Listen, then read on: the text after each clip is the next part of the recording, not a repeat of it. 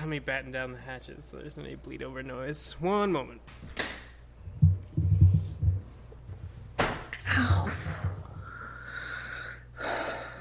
Hmm. All right, I'm back. While I was vacationing, they moved the bus stop to right below our window. Mm. So you know, yeah, it's it's it's a little bit more noise pollution than usual. Hi, Java. Joanna says hi. she says hi back. Boys and girls, your attention, please. Presenting a new exciting radio program faster than an airplane, more powerful than a locomotive, impervious to bullets. Hello and welcome to the Thought Bubble, a podcast about comics and comics adjacent culture. I'm Joanna Robinson. And I'm Dave Gonzalez. If you're just joining us for the first time, we're here to answer your questions about all things comics. Dave here is our so called expert, and I'm your friendly neighborhood novice. But this podcast is meant for comics lovers of all levels. If Dave wants to go in depth or spoilery about a particular answer, he'll do so in our advanced section that comes at the end of each episode with ample warning, so don't worry. If you have a question for us, please shoot us an email at bubbleyourthoughts at gmail.com. You can find all of our old episodes at fightinginthewarroom.com slash comics. So without further ado, let's get on with the show. It's Thursday, August 20th. This is issue number 25. I have seen Doctor Strange concept art and here I'm here to tell you about it. Yeah, Hello, Dave. Yeah, hi. As that was going to be where I asked you sort of about second, but okay, oh, we could start. What do you want to you want? What do you want to ask me about first? I wanted to, I want to know your description of the Civil War footage because that's it, it- Uh, interesting to me in terms of closer to being final. It's Yeah. hard. Okay, so yeah, I went to D23 over the weekend, which is Disney's sort of mini Comic Con that they have every other year. Um, and since Disney owns Marvel and Lucasfilm and Pixar, um, it's a lot. They they announced a lot of upcoming projects, and I sat on the main animation panel, and I sat on the main or like watched, not on, and watched the main uh, I live. was action. on the Pixar panel. I was the lamp on the Pixar panel. Um, I watched the live action panel, and obviously the. I mean, I guess we can stretch and make a case for the animation panel being somewhat related to comic books, not really, but uh, really, you know, Marvel's presentation, short as it was on the live action panel, is is the most relevant subject for this podcast. And I did. I saw. I mean, first of all, and most importantly, I saw Chris Evans in person. That was very important. Just okay. We set the life benchmark, and we met it. Um, he's. I mean, it's it's just. I will admit that it's kind of over. He's just overwhelmingly Steve Rogersy. Um, you know, he was. I, I'm sure people have seen photos. He was wearing like the clingiest blue sweater. It's just. I mean, I'm sorry. I just had to mention that. Okay. I mean, we. I I think at some point I mentioned that I was in an elevator with Emma Stone once during Spider-Man press, so I think we're fine. Okay, good. All right. Um, yeah, someone did ask me at the end of D23, you know, because they just paraded out person after person after person at this panel. And they were like, like Oscar Isaac and Daisy Ridley came out to wave at the audience and then they left and they didn't say a single word. Um, but someone asked me like who the coolest person I saw was. I was like, well, I want to say Harrison Ford, but I just saw him at Comic Con, and they're like, stop being an asshole. And I was like, okay. That's how I feel getting text messages from you from Star Wars events. okay, so anyway, we're here to talk about the Marvel panel, which uh, they unveiled some Captain America footage and some Doctor Strange concept art. Uh, were the two two big things that they did. Uh, the Captain American footage, like I'm sure Dave that you've read some exhaustive like write ups. Uh, from people who are more versed in comics who can pick out what all the details meant. Um, but you know so it's flattering that you're asking me for any kind of reaction but um, i will say that what i saw looks really fun um, it's really silly that they're not calling this avengers 3 because it just looks like an avengers movie um, and it was interesting to me that it appears that william hurt's character from the hulk film uh, what is his character's name Uh, Thunderbolt Ross. thunderbolt ross is he Well, I captain mean- general general captain I don't know what his position is in Civil War, so I'm going to hold off on that. But he was general last time we saw him. Okay. Um, that he seems to be an antagonist, along with you know to a certain degree Tony Stark, right? I mean, I think if we're gonna if we're gonna look at a civil war between Iron Man and Captain America, no matter uh, you know if they're they both have some sort of right on their side, I think we're going to side with Steve, right, over Tony, because Tony's a dick and Steve is great, right? I mean, presumably, but I've also heard that this movie goes out of its way to sort of present both sides, as, which is the more interesting story. Yeah, yeah. Um, but yeah, so William Hurt did a lot of uh, voiceover and toning about you know, which is, is similar to what we've seen from the DC campaign for for Batman v Superman, which is like some people call them heroes, some people call them vigilantes. You know, like um, there's an there's an ostentatious funeral scene. Um, with a certain you know. flag on it, I would imagine. That yes. Some people think are, is a spoiler, even though age I works doubt a it. certain way. I doubt it. Um, there's um, it opens with a fight with Falcon, Cap, um, Black Widow, and Crossbones, and I, I believe this is like the most, uh, you know, I don't know. Someone said that this was like the first footage they shot, or or something like that. But this was like an elaborate fight scene uh, that went on for a long time versus like the quick cuts that we got later, and um.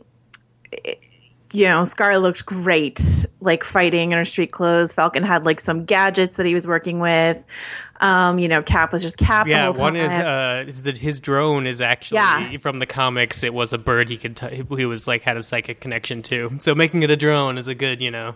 yeah, it has a it has a little name like Red Wing or something like that. I think. Yeah, yeah. Um, yeah, I was paying attention. Um, this is all from my memory. and I don't even have my notes in front of me. Uh, yeah, and let's see what else. It- you know, and and just you know this is this was my take on the footage that they cut together, which I really liked because just when the tone was getting like kind of dark and more antagonistic, more DC than we want from a Marvel movie, that's when Paul Rudd popped up and was like, "Hey, oh my God, Captain America, I love you!" And then he, you know, he tosses, you know, a bone to Scarlet Witch. He's like, "You're great too! Oh my God, hi!" You know, and and that's like exactly what we needed Is the capper of this footage was like, "Oh my God, all these people that we like are fighting each other."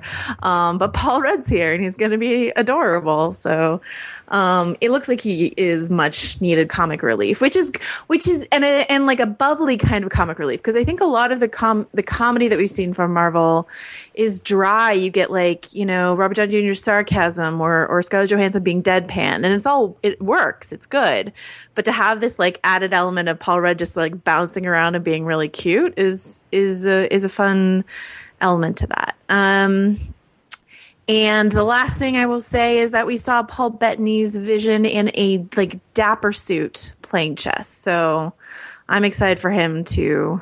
I don't know. It looks weird and great because I've seen I've seen you know uh, drawings from the comics of Vision like in street clothes, and it looks weird because he's like wearing jeans and it looks odd. Um, but him and like Paul Bettany with his maroon makeup and in the suit looked really good. So, um, not to get all like objectifying again. Uh, yeah, I think that's. Is there is what, what did I miss? What else should we talk about? Oh, I mean, I think that was all the important points. Uh, that you know, Bucky's going to be pretty. Oh, yeah, involved. Bucky. Oh yeah, this is the big thing that I learned. Uh, that because they say what your Bucky is a line from the footage that we saw, and the internet just it imploded on itself apparently because I didn't know that there was. I mean, I knew kind of that there were like Bucky Steve shippers, but I didn't know to what degree. Uh, so uh, people went crazy for just that phrasing. Yeah, we see Sebastian Stan. Uh, we see him remembering, you know, we see Bucky remembering who he is and stuff like that. Uh, you know, he, he talks about like their childhood and Steve's mom and like some stuff like that. But um, yeah, the the you're Bucky thing, and then a bunch of like news outlets covered it in this sort of shippy way, which I just didn't know that that was a thing that we should be pandering to. But now that I know, Oh, I'll be happy to thing. pander. I'll be happy to pander myself. The, I uh, knew about I knew about Hulk and Iron Man. I knew about the Science Bros. I just didn't know about Bucky and Steve. So You, yeah, especially right now in the comics, uh, with uh, the Marvel universe being split into all these, you know, sort of elseworlds. Um, uh, like all the Captain Americas are after a Bucky. It is like so the time for Bucky Steve shippers. This is your this is your year, guys. you're in it right now. 1872 totally like suggests something uh, romantic in like an off-western way, and Planet Hulk has just done its Bucky reveal. So yeah, Captain Captain America likes Bucky. Will literally do anything to be by his side. Great. Um, yeah. So that's uh, that's Civil War. I mean, no Spider Man, obviously. Dave promised me that if I went to D23, I'd see the Spider Man costume. I did not. I said that was the, like likely. And no, you promised. You swore. You swore. He didn't. It's fine. Yeah, well, yeah, it's hard. It's hard to nail Spider-Man stuff down. We know that Tom Holland's in Germany right now, shooting more uh, Civil War, so Sticky. that's good. Yeah. Yeah, I saw some headlines that were like Spider Man's role is going to be bigger than we thought, or yeah, some interesting Spider Man Well, stuff so going on. the interesting thing is if uh, like there was a while ago when production started on Civil War, the first thing they did shoot was that Crossbones Captain America fight scene. So that's probably why it's closer to being done. Um, Mm-hmm. But uh, uh, it's a whole bunch of um, things purporting to be the entire plot of Civil War from the script. Uh, sort of made it online, and uh, the teaser didn't necessarily prove a lot of them wrong. It just sort of seems like uh, if that if those plot leaks were the actual plot, that Spider-Man is getting like played in more because we're hearing more about uh, Tom Holl- Holland's involvement and like seeing his bedroom and stuff now, which uh, wasn't part of what we assumed the plot would be. So things are back on the table and off the table, but I'm glad that it looks I don't know promising. I didn't want to put Yeah, words. I mean, it mouth. looked it, no, it looked really fun. I mean, you know that I had problems with Ultron, and um, but this seems really. Uh, I mean, okay, you know, my main problem with Marvel films, as much as I prefer them to DC films, uh, is that. Um, speaking very generally, is that I think they have a villain problem often. And um, you know, the best is the best villain we've had is Loki because it seems like a villain that comes from character and eternally, internally, and that sort of stuff. And for this, you know, it's it's all character driven, right? It's all character driven. It's not some Deus Ex Ultron from the sky. And Ultron should have been character driven because Ultron should have been like dark Tony Stark sort of thing. You know, like it, it should have been more connected to the the humans or, or the supers, I guess. But I don't know. You know that Ultron didn't work for me, and I'm really excited to see like you know these guys go against each other, even if there is, or even though we know there is a villain in this film uh, beyond these guys fighting each other. Um, I, I just I don't know. I I, mean, that- I think that's going to be the the the onus on act 3 of this movie I feel is after Tony and Steve realize they're sort of on the same side again how they deal with Baron Zemo or if he's still a threat. Because I feel like you know if you front load this with character conflict that we care about and like Bucky comes back and he picks a side and then you know Tony's fighting Steve and then all of a sudden it's like oh wait but also we got to go back and finish off Hydra for real this time. It might kill the movie in its uh, tracks. But you know like I said a lot of what we assumed this movie was about and it may not be about so lots of stuff still on the table And I mean, I'm optimistic because I think Daniel Bruhl is an amazing actor. But then again, they've had a lot of amazing actors sort of lost in these Marvel villain roles, in my opinion. So, but you know, I, I am a huge fan of the actor playing Zemo. So, um, yeah. So that's Captain America. Uh, do you want me to talk about Doctor Strange now? yeah yeah. okay. Um, yeah, so they had like a little video from the set of, or, you know, Benedict Cumberbatch is doing Hamlet right now. So from the set of the Barbican Theater, uh, Benedict Cumberbatch did a little intro, which, which you can see online, I believe.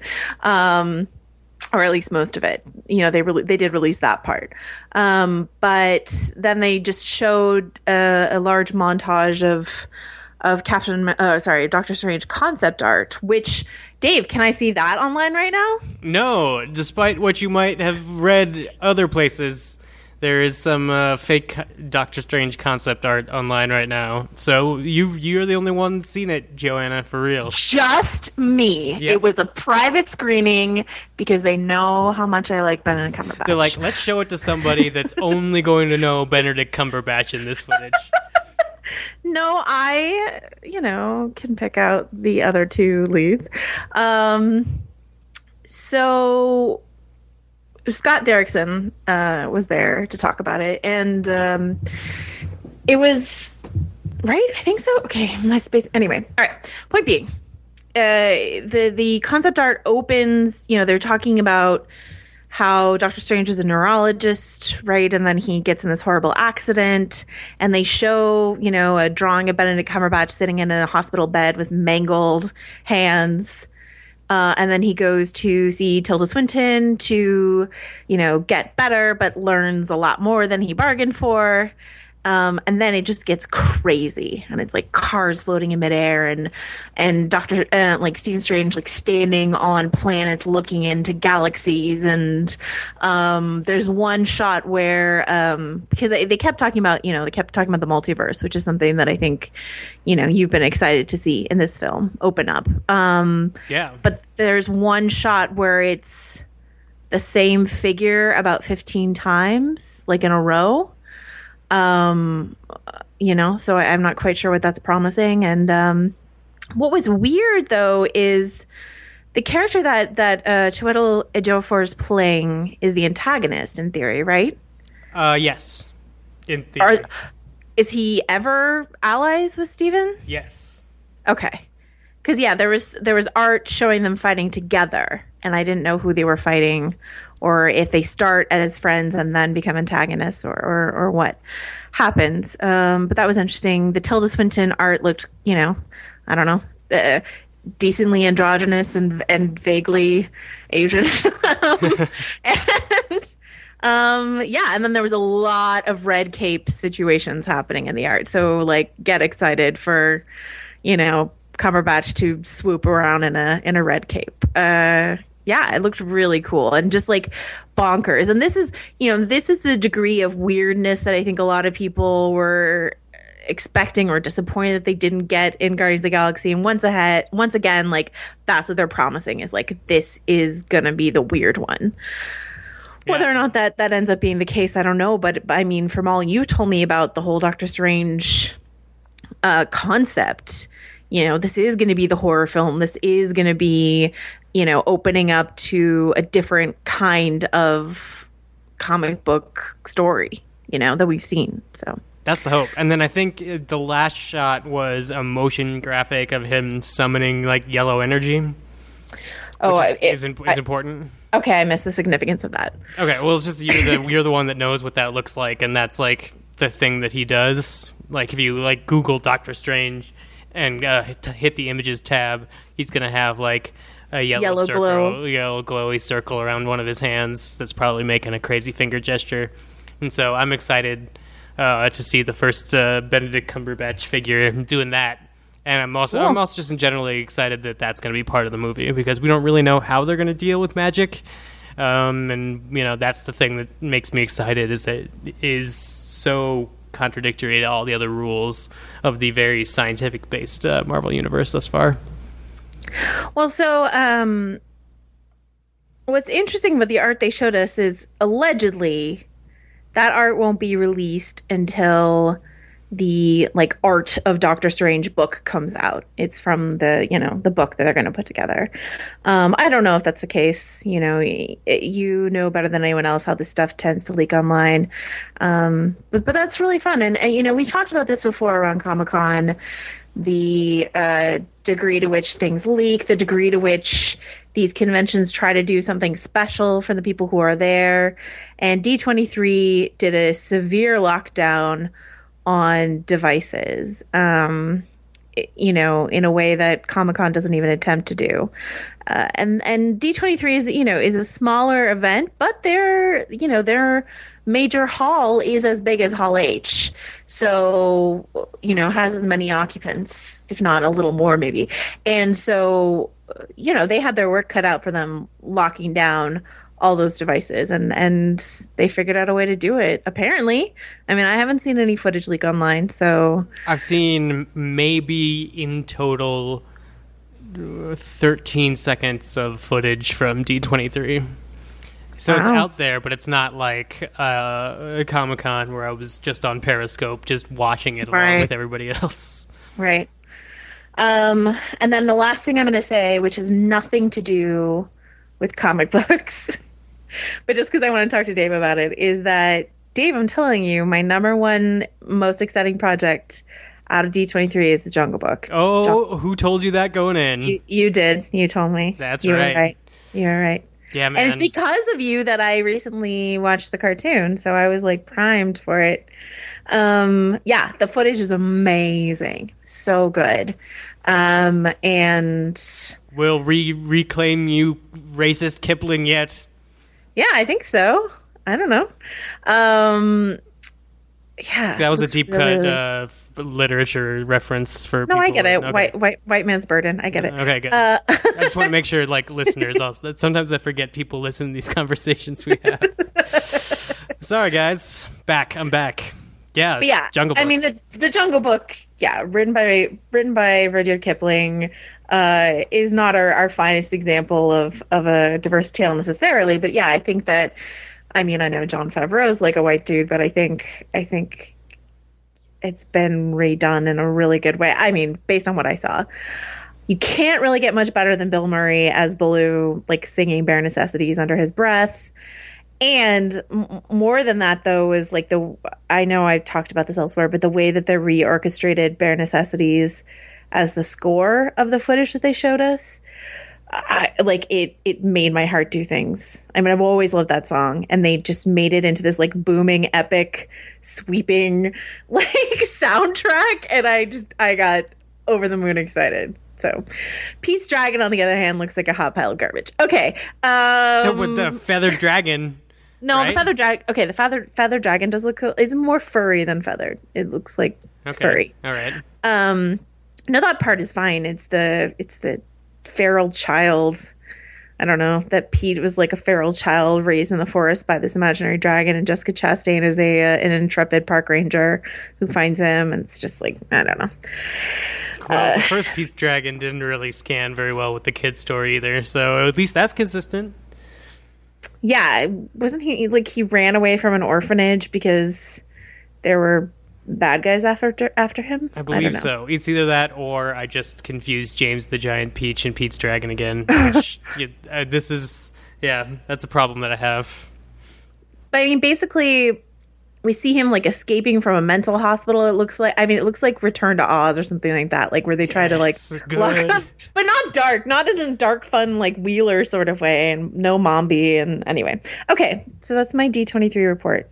Yay! Yay! Um, hey Dave, I have another question for you. Yeah. Have we seen the Daredevil season two costume online yet? No, we haven't. That's the season one costume. Okay, guys, if you saw a Daredevil costume floating around, photos of it, you're and thought it was season two, you're not a dummy. I'm not going to No, call you a no, dummy. no, because the people are feeding this with headlines like first Yeah. look at the Daredevil. What happened is the Daredevil Twitter account has been tweeting teaser images.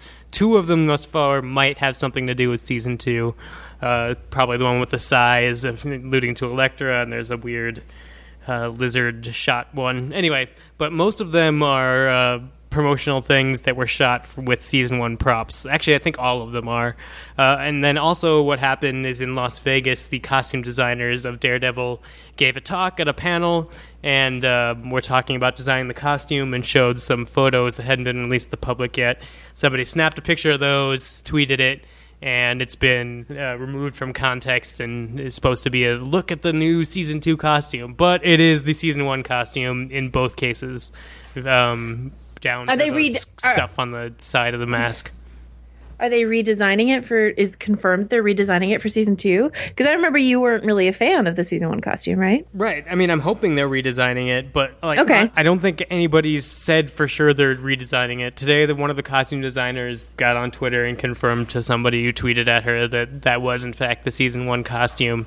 Right. Uh, who said season two hasn't aired yet, so that doesn't confirm or deny that there's going to be a season two costume change, but one would presumably because it's Marvel and you know they usually tweak it a little bit for the second appearance, whether it's just adding Reddit to it like they do with the Avengers costumes or something else.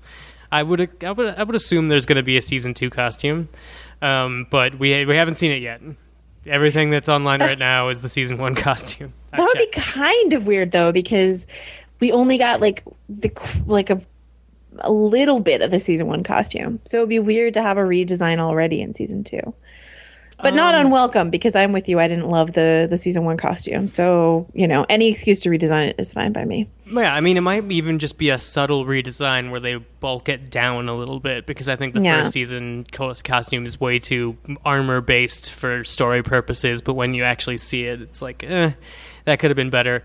Um, but you know, if I'm expecting at least subtle changes just for the fact that that costume was built for one action scene, and now they're building a costume uh, for uh, you know for more regular use. Much like the you know every time the Batman suit gets better and easier to wear for the actor wearing it.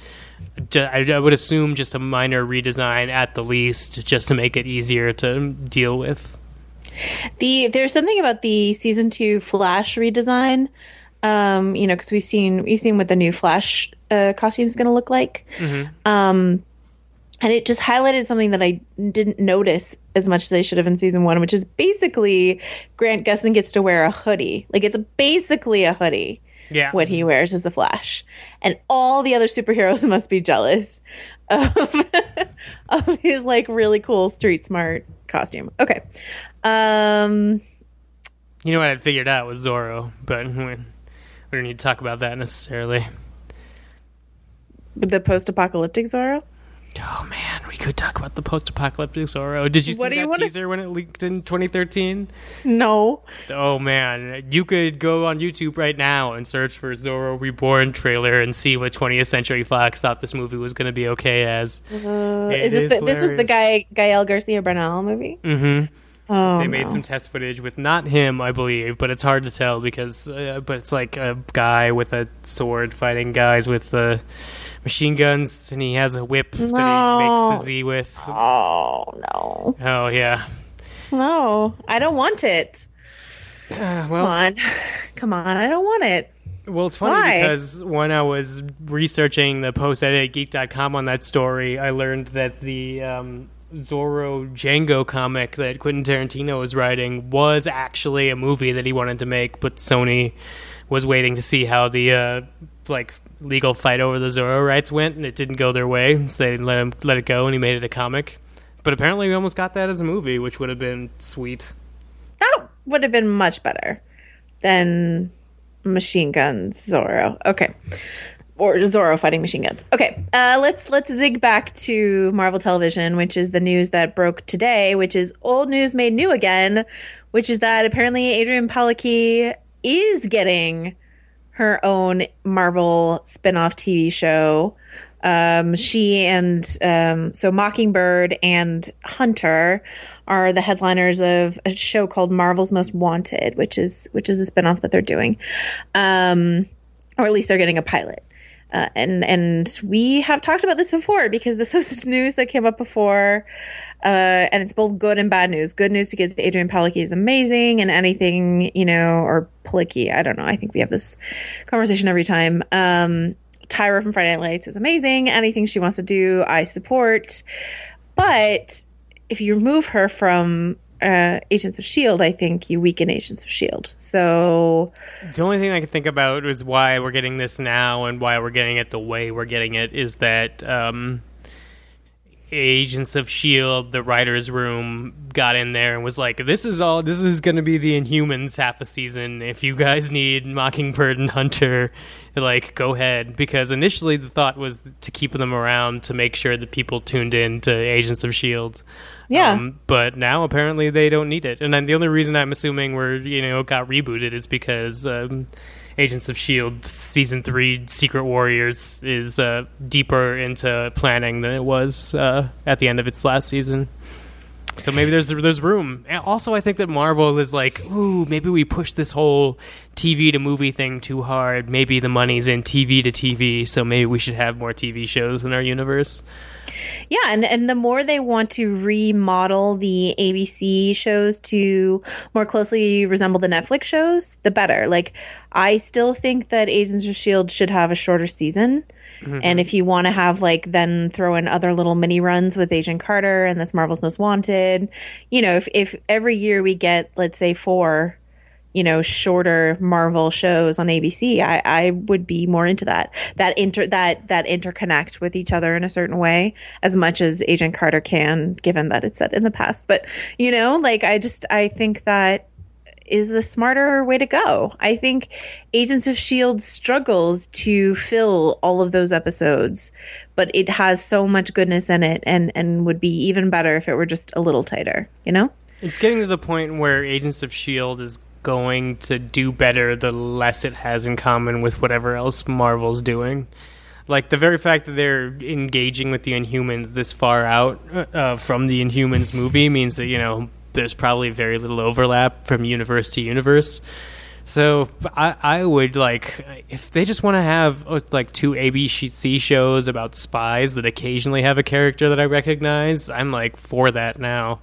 I'd much have them rather do that than have their uh, like entire season altered by a new Captain America movie dropping. Yeah, every time that they had to like bend to fit around a new Marvel release, just yeah, it really gums up the works of Agents of Shield. It's it's a real it's a real bummer. Um, what's interesting, you know, um, I was looking at our calendar that we have, and it's we didn't talk about this last time, but it's kind of crazy. There's no more superhero movies in 2015, right? Oh yeah, we cleared it with the Fantastic Four. Yeah, the next one's in February, which is Deadpool. Um, it's gonna be great. Yeah, um, and um, Warner Brothers released a statement about why they pushed push Batman v Superman, which was originally supposed to be in 2015 to 2016, which is basically I don't know they needed more time. I don't know. It was a it was a bullshit reason, but it's just a reminder that Batman v Superman was originally supposed to be in 2015 and got pushed to 2016. So, yep. Um, only Star Wars. Only Star Wars. Only Star Wars between now and you know and uh, some election talk, I guess. Uh, we are going to talk about Batman v. We have a spoiler section conversation about Batman v Superman uh, to talk about. So stick around. We will get to that a little later. Uh, before we get to that, I have a question for you, Dave. Yeah. So Ben Ben McKenzie uh, of Gotham fame, of OC fame, uh, you know, gave an interview with with Entertainment Weekly, kind of talking about some of the things that he conceded went wrong with Gotham season one. That he thinks they could have done better with Gotham season one. And the main one he said was just uh, basically their um, push to introduce a villain, then get rid of that, like, and then lock that villain up in Arkham, like uh, giving villains basically a one episode arc. He felt like it was a mistake and that it was just too much and too crowded. And also he said something about scheduling. But I, I think the the too crowded with villains uh, statement is a duh statement that we could all, I mean, even people who like Gotham can probably admit that there were a lot of villains. Um, in, in I like how you one. laughed when you like silently asked, "Are there people who really like Gotham?" I know there are. I know there are, and I know they listen and uh, they talk to me on Twitter, so I don't want to insult them. Um, well, my question to you is, you know, if Ben McKenzie's saying, I mean, obviously Ben McKenzie's not a writer or an EP or anything. I don't think an EP on that show. He has no control over the way the stories are going to be told in this show. But if that interview maybe reflects a change we're going to see in season two, they're bringing in um, Nick D'Agosto, who I really like, an actor to play Harvey Dent. Like if and and I believe Jada Pinkett Smith is out for season two. Isn't that right? Yes. Um. So if that's the case, I didn't really love what she did in season one. I like her generally. Magic Mike XXL, she's amazing, but not in season one of Gotham. So if they're going to make some changes in season two, are you Dave Gonzalez interested in tuning back in for Gotham season two? Yes, which is weird. There's a there's a. I mean, I've none of my personal Canary viewers. Uh, I think made it all the way through season one, so got to pick some new canaries for sure. Um, Black canaries, white canaries, who knows? Yeah, who knows? Uh, but the interesting thing I think would be that um, if I kind of want at this point to like if season two does something that means I have to watch all of season one, I probably won't. But if season two is like, yep, all right, we screwed up, but we still have Batman here, so there's no need to like, you know, really dig in with continuity. Because I think if they go too much the other way, uh, like you really want to, you really want them to hit the the Flash uh, season one, Arrow season two balance in terms of cycling in different villains. Um, and then they're also dealing with this whole thing with like a young Batman. So it's like I, I kind of, I don't think that the premise has changed so much outside of Penguin's kind of more in charge of the underworld than he was before. Uh, but I think what they really found out there was to focus on the backstories of the villains because those are the people they could, uh, you know, spend some time doing without uh, infringing upon canon with a young Bruce Wayne or a young Selina Kyle. So I think they're going to use season two to build up the villains of Gotham, or that's how they've been promoting it.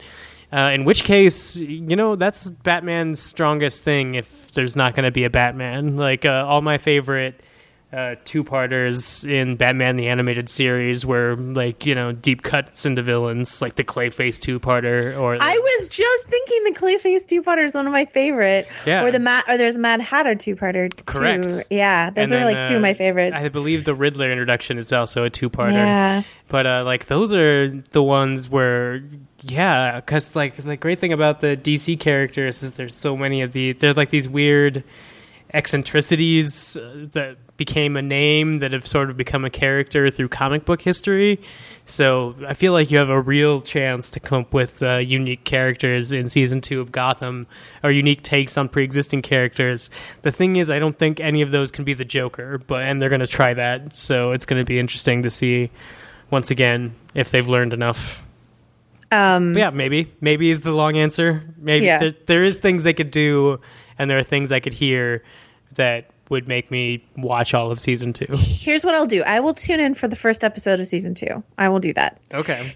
If they introduce Harvey Dent, because they haven't introduced him yet, right? He wasn't in the first season. I don't believe so. No. Yeah. So if they introduce Harvey Dent in the first episode and they get through that episode without making some kind of fucking two faced joke, they can't even like they can they're not even allowed to call him like duplicitous like or like ooh you've got two sides to you or any no of none of those jokes.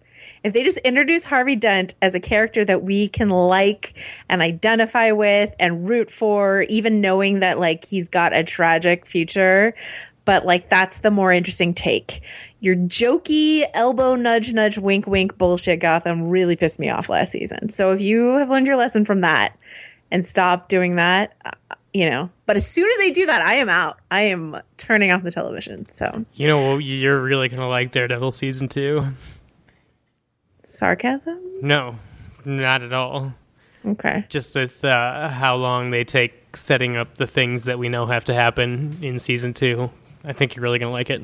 I know I learned a little bit about Daredevil season two. Yeah, this week. apparently, apparently, maybe we'll talk about it in the spoiler section. We'll see. Yeah, we'll see. Um, okay, so rolling right along, this is the part on the thought bubble where Dave and I convince you listeners that Ronda Rousey is the wrong choice for Captain Marvel. Dave, would you like to go first?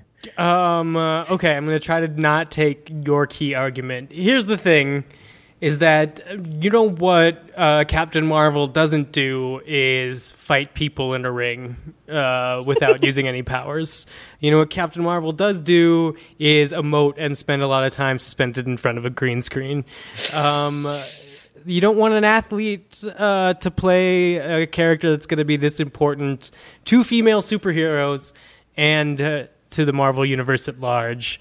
Uh, so You need someone with chops. And I like Ronda Rousey a lot as a human being. The only performance I've seen from her um, in a film or television or whatever was in the Fast and Furious movie. And she had hardly any lines and kicked a bunch of ass and she was but she was pretty stiff. And, you know, as is Gina Carano. Both those women are amazing athletes, and I love watching their. I mean, this is gonna sound creepy, but their bodies in motion, like that's an amazing thing to watch. It's really, really cool. Um, I've heard some people refer to like the casting of Dave Batista and how, you know, that worked out great. But yeah, that's a different I mean Drax is a different character different kind of character, right? Like it's just if you if you can think of a female equivalent of that and put Ronda Rousey in that role, sure. You know, or or I'm looking forward to this movie this, that they're making about her life where she plays herself. Like I'm I'm interested. Sure, sure, of course.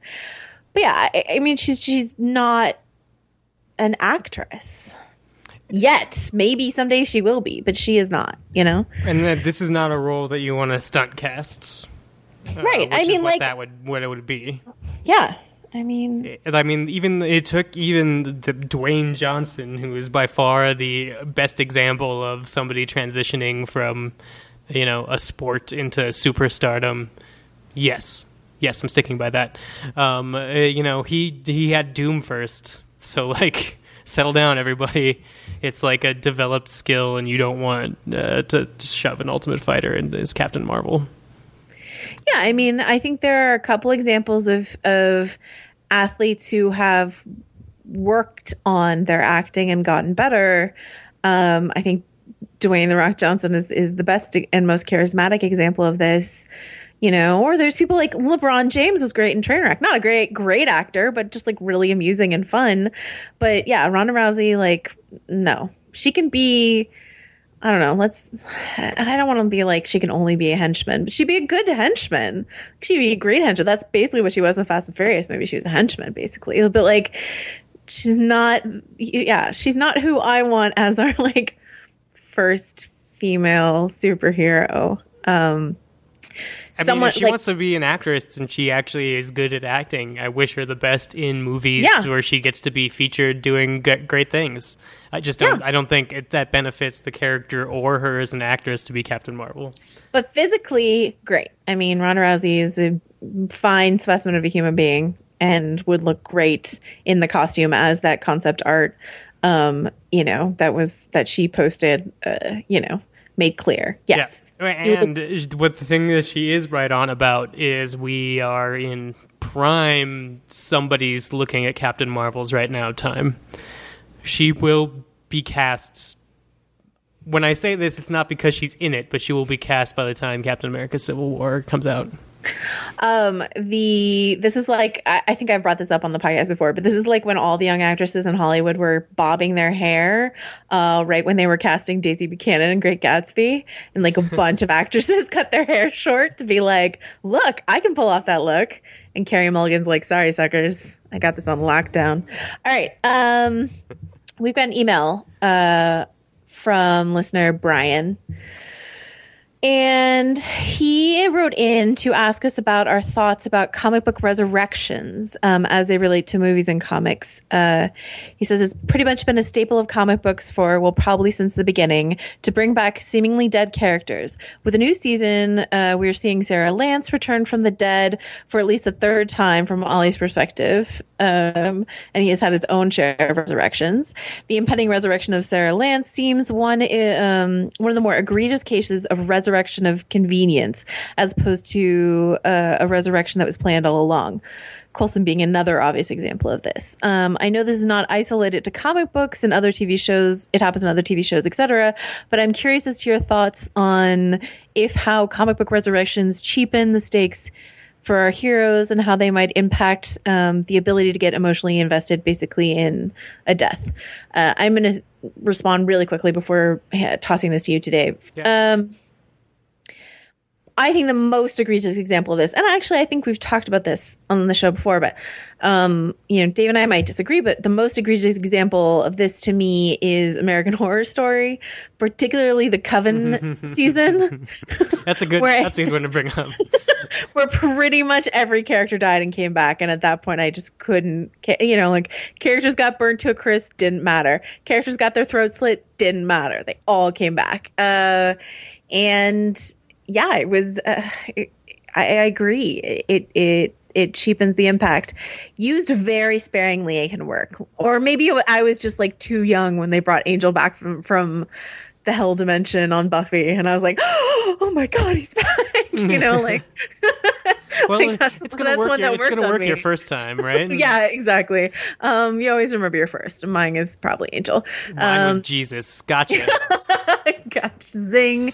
Um, but yeah, I think I think if done too often, it it can definitely cheapen the impact. Um, with Sarah, I guess I would just wasn't like so shocked when she died. I think there are other examples of deaths that have affected me more where I would be more irritated if they were bringing them back. I mean, the Coulson thing was kind of dicey because I I did get upset when Clark Gregg died in in Avengers. And so bringing him back as much as I love more Coulson and as much, you know, bending as they've done to explain how he came back, it does, you know, when, when you rewatch Avengers, you're kind of like, oh, you know, he's coming back. It's okay.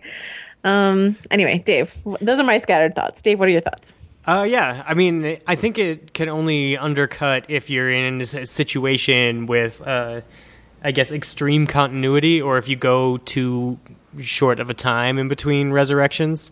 I mean, because comic books, it's hard because they've been going on since forever, and every, I, I consider like every author's arc like their arc in terms of like unless they reference something that happens before they started writing it, it you don't have any definitive proof that you're dealing with the same character in the same world which for like now in hyper continuity world is much harder to argue is the correct way. But at least in the 90s that's how we read comic books uh, because they would throw us back and forth between different books and like long story arcs. Sorry, I had a Spider-Man Clone Wars flashback really quickly, but um, the I guess the reason I would argue for it is because when it's used as a tool, both somebody dying and being resurrected in the proper setting, it is still magical to this day. Uh, specifically, I'm thinking still about Spider Man, the Superior Spider Man arc, where Dr. Octopus took over Peter Parker's body and. Uh, Dan Slott and Marvel are like, nope, Peter Parker's not Spider Man anymore. Now it's Doc Ock. Now it's the Superior Spider Man. We're going to do this book. And for like a year, just consider Peter Parker dead. Um, like obviously he's going to come back. He's Spider Man, and then especially like when the rights were under debate between all the movies and whatnot, you want to have your Peter Parker Spider Man making money for somebody uh, on the Marvel side. But uh, the way that they were able to spend enough time with him gone to sort of define the hero in absence, um, and then bring him back in a way that kind of gave you chills because you realized that you had actually spend enough time with him gone to miss him. I mean, it's sort of like when Superman finally came back after the death of Superman, but more just because you were like, thank God there's not like five imposter Supermans anymore, and it's just horrible and like boring, and I don't want to have this debate. I think it can be done well, and like even though you know when one of these major character dies, like uh, that they're you know not going to be dead forever um, that doesn't necessarily mean that uh, the arcs where they're killed or resurrected um, aren't especially useful as tools for that character. Like I think that Marvel kind of whiffed the death of Wolverine storyline just because it didn't feel as momentous until like the very end as it needed to. Uh, and then you know they kind of haven't stuck with it. They've had like Wolverines and whatnot, as opposed to something like Batman and Robin, which used the death of the Damian Robin uh, as an excuse to pair that Batman with other people throughout that book's run until they brought Damian back, which I think worked a lot better. Is this, this is really a story to story moment, but I don't think um, something like Coulson, you know, dying in the Avengers is going to undo when other people die. That that would be if Quicksilver shows up ever again. That would undo it. But I think you know they spent. No, enough- it doesn't. It doesn't undo it. But it, I mean, like the, uh, I will say that the, I think the most frustrating resurrection of this last year, um, this last year was Ollie on Arrow because I knew we all knew that he wasn't dead. So like, so I mean, then we should never have. Then it, you can't even really treat it as a death. You just have to treat it as like a storyline. But just the way they handled it bothered me so much. Of of just having to watch all these other characters grieve, but I'm like, but he's not dead, so why are you grieving? And um yeah, I don't know. I don't know. It's it's tough. Um, uh, but but not all resurrections are bad ideas. For example, Jon Snow's resurrection on Game of Thrones. Your j- presumed alleged resurrection. it's very important. Okay, sorry. I just had to say that. I'm contractually we obliged. you were talking about Snow Jesus. yeah. Jon Snow Jesus. Um okay. Does that satisfy our, our resurrection conversation? I don't know. I feel like that's sort of a non-answer, but like there are certain. I, I guess I think, I, I think the answer is depends right? Right. And I'm you not do it right or you could do it wrong. I'm looking forward to Sarah Lance coming back because it's going to involve Constantine being on Arrow and it's going to kick her off into a time travel superhero team up show. So I'm not expecting a whole bunch of fidelity to what resurrection means necessarily in the DC universe. I'm just expecting a lot of fun, I guess, to specifically answer the question. I mean, fun fun is always welcome. Yeah. You hear me, Arrow? Stop it with the stop it with the angst, please. Okay. Um, I read a headline today that said something about like you know Arrow season four promises to big, bring back funny Felicity. I'm like, great, okay. She's going to happy cry every episode this time. I'll believe it when I see it.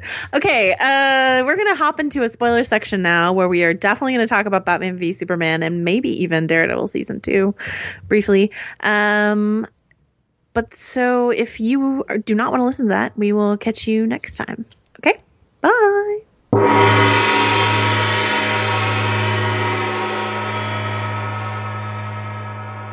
All right, so Dave, I'm forgetting Um, the Flipper theme song, but it would be very accurate right now. that's my Whoa, flipper oh, wow. oh, wow. Why have we not discovered this earlier? that I have a flipper imitation. that you are basically Ace Ventura Pet Detective. No, I learned that from um, Andie MacDowell in Hudson Hawk. She Wow. does, she does a dolphin impression. Okay. Uh, so, so anyway, flippers. Speaking of flippers, um, oh god, what? Michael Shannon. I was Got like, what is locked that? in a name? porta potty. I got there. Okay, Michael Shannon got locked in a porta potty, could not get out because of his prosthetic flippers. This is an interview he gave. On so the now set the- of Batman v, v Superman. Oh yes, not uh, you know, In randomly in a bar, um, but on the set of Batman v Superman. So we know that General Zod will have flippers um in Batman v Superman. Dave, this ties into something you already knew. What is that? Well, not flippers, but uh, General Zod's body becomes Doomsday for the final act. If we are gonna just get to the end of Batman v Superman, Do you want to That's what- remind us who Doomsday is? Um, uh, well, Doomsday in the comics was the person who killed Superman. He was a rock alien that was unkillable that beat Superman to death. Uh, Superman did manage to kill him, but since has become like the thing that you put in your Superman fiction because he's the guy that killed Superman. So somehow this character from the '90s got elevated to like the Brainiac Lex Luthor level simply because he he punched Superman to death that one time.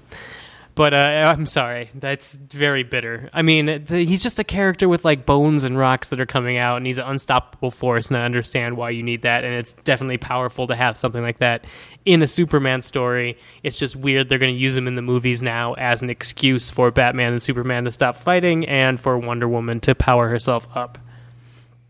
Oh, right, right. I think you did tell me that she, that's where you mentioned it before. That you, I think you told me that Wonder Woman is fighting Doomsday in the footage that we see. Yeah, that's the thing that sort of that makes her That like like hits her and she's like, "Oh no, you didn't. I am coming back stronger." That that shot. At some point during the movie, um, Batman and Superman are going to slap enough sense into each other that they're going to realize like a Justice League uh, of mutual accountability is needed. And in order for that to happen, they're going to need a third party. Is it going to happen right after Superman rips the top off of the Batmobile? Batman gets up, they make out, and then they decide to form the Justice League. Is that is that when it happens? That would be nice. Somewhere around there, uh, Lex. uh, I mean, because Lex Luthor is basically turning Batman against Superman. Uh, but at, when that He's like Grima worm tonguing him, right? Exactly. When that doesn't work, he's going to go after Ma Kent and reveal that he's not only discovered like the idea of kryptonite, uh, which he I think shows to Bruce Wayne because Bruce Wayne has a kryptonite uh, gun, but uh, also has been developing the kryptonite, I believe, from Zod's body, which he then resurrects into the Doomsday creature. And so I don't think it's going to have flippers, but I think Michael Shannon talked around the idea that he doesn't necessarily have full use of his hands and whatever prosthetics we're going to see him in. But I don't think he's also So playing he- the thing he- that he, they're fighting. I think he's just like a stage to the thing that they're fighting. Because I don't.